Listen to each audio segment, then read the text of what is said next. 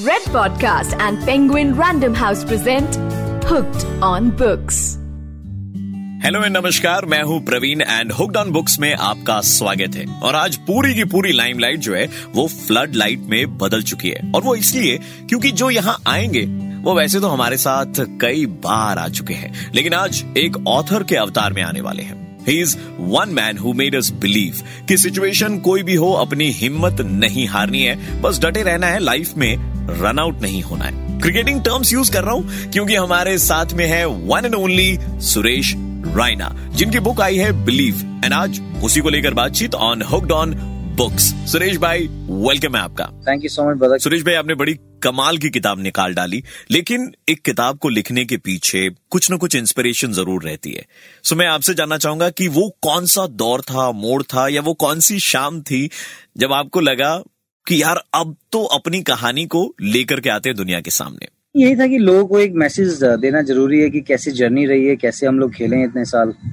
और जब मैं मुक्तेश्वर में था, ऐसे ख्याल आया, पहाड़ों पे हम बैठे हुए थे तो मैंने कहा, नहीं, लोगों को पता चलना चाहिए कि जब आप खेलते हो, सारी चीज़ें करते हो तो एक जनरली एक एक परसेप्शन रहता है लोगों का कि खेल के बाद लोगों को बताना चाहिए अपना पर्सनल स्टोरी क्योंकि बहुत सारी स्पेकुलेशन होती है मीडिया में, बहुत सारे लोग का सवाल हम वैसे बात करते हैं क्योंकि खेलते हैं। लेकिन जब एक खिलाड़ी के ज़ुबान से कोई स्टोरी आती है तो वो पूरा निचोड़ के पूरा लोगों को पता चलता है कि कैसे खेले, छोटे शहर से कैसे आए, बड़े शहर में कैसे आपको अपना नेचर चेंज किया, फिर धीरे धीरे चीज़ें चेंज होती हैं।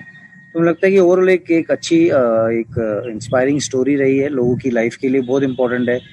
ये तो नॉर्मल पर्सन देश के लिए खेल रहा है, जैसे आप एफएम पे काम कर रहे हो, अभी इतना लोगों से इंटरव्यू करते हो, ऐसे ही एक अगर मैं खेल रहा हूँ, मैं चाहता हूँ कि उत्तर प्रदेश से और भी सुरेश रैना खिलाड़ी आए, जो जो मैंने सफ़र तय किया है, और भी ऐसे बच्चे होंगे अच्छे अच्छे जो इंडिया को खेलना चाहते हैं यूपी को रिप्रेजेंट करना चाहते हैं। तो यही मकसद था इसके पीछे कि लोग समझें उस उस जर्नी को रेस्पेक्ट करें उस जर्नी को, और उस चीज़ को समझें, कि सबका पॉइंट ऑफ़ व्यू होता है बट लेकिन जो लगन होती है मेहनत तो सबको सेम ही करनी पड़ती है। तो बुक का जो जो टाइटल है believe I think every one should believe they can be healthy they can they can they can be very successful most importantly they can be more more happy in their life uh, the book is all about. Belief actually में अपने आप में ही इतना strong शब्द है ना, सुरेश भाई, कि अगर इंसान अपने ऊपर में विश्वास करना शुरू कर दे तो वो क्या ना हासिल कर दे। जब आप क्रिकेट में एंट्री ले रहे थे, आपने अपनी किताब में भी सचिन रमेश तेंदुलकर के बारे में ज़िक्र किया है। तो मैं आपसे ये जानना चाहूँगा कि सचिन पाजी को लेकर के, सचिन सर को लेकर के अगर जब हम ज़िक्र करते हैं तो कौन सी चीज़ है जो आपके जहन में सबसे पहले आती है? मुझे याद है जब टेस्ट मैच हम 2010 में खेले थे मैंने सौ बनाया था सचिन तेंदुलकर पाजी के साथ। आई थिंक ढाई सौ, पौने तीन सौ रन की पार्टनरशिप हुई थी। तो नेक्स्ट डे उन्होंने मुझे बोला था कि टेस्ट मैच के बाद कि चलो जैपनीज खाना खा। मैंने कभी जैपनीज खाना नहीं खाया था। मुझे पता नहीं था कि क्या जैपनीज होता है। मुझे वसाबी नहीं पता था। मुझे वो खाना नहीं आता था कैसे खाते थे वो। तो मुझे ऐसे उन्होंने बोला कि वसाबी बहुत अच्छी है, इसको खा ले। तो मैं पूरा जैसे वो एक पेठा खाते हैं या कुछ मिठाई खाते हैं तो वैसे ही खा के तो मैं मतलब दो घंटे तक वो नाक से ही वो वो सब निकलता रहा मेरे को।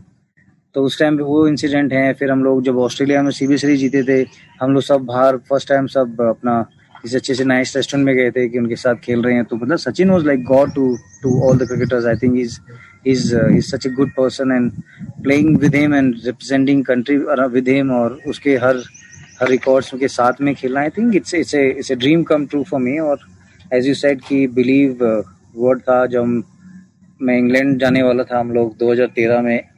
चौदह में सीरीज़ था उधर तो मैंने सचिन पाजी को पूछा था कि, सर, मैं प्रैक्टिस करने आ सकता हूँ बॉम्बे? तो उन्होंने बीकेसी में प्रैक्टिस अरेंज किया, मुझे बड़ा लुक आफ्टर किया उन्होंने और वहीं से स्टार्ट हुआ। फिर मैंने फ़र्स्ट मैच में सौ बनाया था।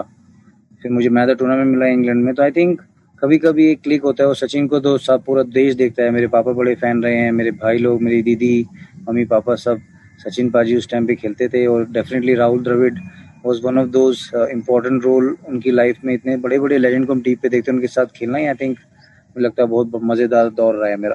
सुरेश भाई, वसाबी वाला जो मुद्दा आपने बताया ना आज, किस्सा, ये मुझे हमेशा याद रहेगा और मैं अपने दोस्तों के सामने बोलूँगा, तेरे को मालूम है सचिन तेंदुलकर, जिनको अपन इतना सीधा समझते थे, कितने बदमाश निकले। But moving on on field आपकी परफॉर्मेंस हमेशा कमाल रही।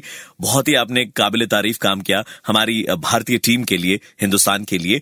लेकिन ऑन ग्राउंड पार्टनरशिप के अलावा, अगर मैं ऑफ़ द फ़ील्ड बात करूँ, प्रियंका मैम, यानी कि आपकी वाइफ के साथ में, आपकी जो पार्टनरशिप है, ये कैसे इवॉल्व हुई, कैसे इसकी शुरुआत हुई? Partnership is been going well and god has been really kind we both come from a place called Muradnagar जहाँ से हम दोनों ने स्टार्ट किया अपना career she went to Amsterdam I went to play for India still we we have that old memories when you sit with your partner आप discuss करते हो चीज़ें ओल्ड स्कूल का अपने फैक्ट्री मुरादनगर का, अपने छोटे छोटे जो लम्हे आप जो स्पेंड करते हो तो काफ़ी सिमिलर है हमारा काफ़ी, क्योंकि हर family is very close to my family my family is very close to our family तो वही स्कूल की चीज़ें जो हमारा स्कूल भी आसपास रहा है, उसके ब्रदर जो भी, वो मेरे साथ पढ़े हुए हैं तो काफ़ी सारी चीज़ें हैं और we have two beautiful kids and god के आशीर्वाद से everything is going well right now Suresh भाई आपने अभी बातचीत में ग्रासिया एंड रियो का ज़िक्र किया तो मैं ये जानना चाहूँगा बहुत इंपॉर्टेंट है बहुत सारे लोग इस वक्त सुन रहे हैं तो उन तक भी ये मैसेज आना चाहिए कि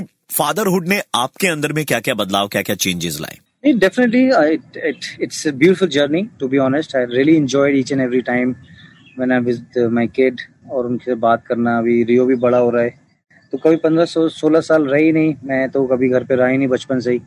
तो जो मेरे फादर मदर ने फील किया किया होगा तो मैं नहीं चाहता कि मैं काफ़ी दूर रहूँ उन दोनों से। ये जो टाइम होता है बचपन इस टाइम पे आपको टाइम स्पेंड करना बहुत ज़रूरी है। That's what I am doing and enjoying with their talks and their question and, and what they whatever they want to do. So make sure they they explore themselves they learn each and everything जो हमने माँ बाप से सीखी है अपनी। तो बड़ा इंजॉयबल रहा है और आई होप कि जब बच्चे बड़े हों तो वो अपना रूट्स नहीं खोना चाहिए। दे दे शुड नो कि कहाँ से पापा हैं कहाँ से दादा हैं कहाँ से नाना नानी हैं तो आई थिंक तो बहुत ज़रूरी हो जाता है कि लोगों को रूट बताना बहुत ज़रूरी होता है सुरेश भाई कसम से नज़र न लगे आपकी फैमिली को बड़ी हैप्पी फैमिली है। अब मैं बात करता हूँ आपके पहले मैन ऑफ़ द मैच की। इक्यासी रन आपने बनाए थे? मैन ऑफ़ द मैच में आपको बाइक मिली थी। इंटरनेशनल क्रिकेट पे आप जाते हैं परफॉर्म करते हैं अच्छा अवार्ड मिलता है। एंड उसके बाद माही भाई वो बाइक चला रहे थे। वो किस्सा अगर आपको याद हो तो प्लीज़ हमारे साथ में शेयर करें ना। उस दिन बड़ा डिफ़िकल्ट विकेट था दो तेईस पर आउट हो गए थे। ऊपर वाले की मेहर से वो सब टूर्नामेंट में वो उसमें चांस मिला, उस टाइम बैटिंग की, फिर मैंने माई भाई ने फिनिश किया मैच तो फील था कि बाइक मिली, फिर माई भाई ने बाइक चला के पूरे ग्राउंड के चक्कर ड्रेसिंग रूम में ही बाइक ले आए थे वो। तो राहुल भाई was very happy youngster are doing really well Irfan था, इरफान मैं, माई भाई तीनों बाइक पे ड्रेसिंग रूम तक आए। तो मेरे लेफ़्ट में एंड्री फ्लिंट ऑफ़ था, राहुल भाई थे जब प्रेजेंटेशन होनी थी। राहुल भाई को बोल रहा था, राहुल भाई, मुझे तो हिंदी भी इंग्लिश नहीं आती, बोलनी, मैं कैसे बोलूँगा मैं? कह रहे, तू सिर्फ़ यस नो यस नो जो तुझे लगता है, जो हिंदी में इंग्लिश में बोलते रहना। मतलब वो दौर था कि जब मैं तो मैच वाला रूम में आया, मम्मी पापा को फ़ोन किया तो खुशी का ठिकाना नहीं था वो। तो पूरा कहीं ना कहीं एक रहता है कि जब आप देश जीता है तो चारों तरफ़ स्टेडियम में फ्लाइंग कलर्स अपने हिंदुस्तान का फ्लैग घूम रहा था और सब लोग, उस टाइम जब कभी देखते हैं रिकॉर्डिंग तो ऐसे लगता है कि उस बात को कम से कम सत्रह, सोलह, सत्रह साल हो गया है वो। तो अच्छी जर्नी रही है और एज यू सेट की वो first man of the match always important Suresh भाई इंटरनेशनल क्रिकेट में जब आप आए तो घर से बहुत बहुत वक्त के लिए दूर रहना आपने शुरू किया। लेकिन, इसकी प्रैक्टिस आपको पहले से ही हो गई थी, क्योंकि आप हॉस्टल में रहते थे। हॉस्टल लाइफ की अगर मैं आपकी बात करूँ तो कैसी थी आपकी हॉस्टल लाइफ डिफ़िकल्ट था हॉस्टल में मतलब घर में मम्मी, पापा, भैया लोग सब, एक कल्चर होता है, वहाँ पे फिर एक डिसिप्लिन लाइफ हो जाती है। आप सुबह उठते हो साढ़े चार बजे, सारी चीज़ें खुद करनी you have to wash you cloth yourself खाना भी खुद करना है। Everything you to do yourself तो ये इंडिपेंडेंसी जो बहुत ज़्यादा मिली वहाँ पर, एक एक ठहराव आया लाइफ में, एक फाइटिंग स्प्रिट आई, लोगों को समझने की ताकत मिली सिचुएशन को समझने का तरीका पता चला, दूसरे कल्चर का पता चला। लखनऊ आपको बताया कि एक काफ़ी मेहमान नवाजी जगह है वहाँ पे लोगों का जो, उनका जो प्यार, मोहब्बत है, बड़ा ही एक एक सहनीब है उधर। लोगों का जो दुआएँ हैं सारी और मैंने अपना बचपन एक ऐसे शहर में गुजारा जहाँ पे मैंने बहुत कुछ सीखा। वो लखनऊ ने काफ़ी प्यार दिया। मेरे बहुत दोस्त हैं लखनऊ में, काफ़ी चीज़ें हैं ऐसी वहाँ पर जो मैंने हासिल किया। बहुत सारे ऐसे क्षण हैं जब कभी आप जीत के आते हो। मैं वर्ल्ड कप जीतने के बाद भी गया था, उधर तो बड़ा प्यार मिला। और मेरे कोच हैं एस पी कृष्णन सर उन्होंने काफ़ी मुझे हेल्प किया उस चीज़ को समझने में। तो बड़ा लखनऊ बड़ा मतलब दिल से बड़ा करीब है और और बड़ा मज़ा आया था। बाजी हॉस्टल लाइफ से थोड़ा आगे बढ़ते हैं। क्या है कि हॉस्टल लाइफ जो है, वो धीरे धीरे एक कॉन्फिडेंस आपके अंदर में बिल्ड करना शुरू कर देती है। आपके अंदर में वो बिलीफ वो कॉन्फिडेंस कब आया कि आपको लगा कि हाँ मैं भी इंडिया के लिए खेल सकता हूँ? मुझे एयर इंडिया से स्कॉलरशिप मिली थी। I work for Air India उसमें काफ़ी सारे हमारे काम करते थे हम लोग।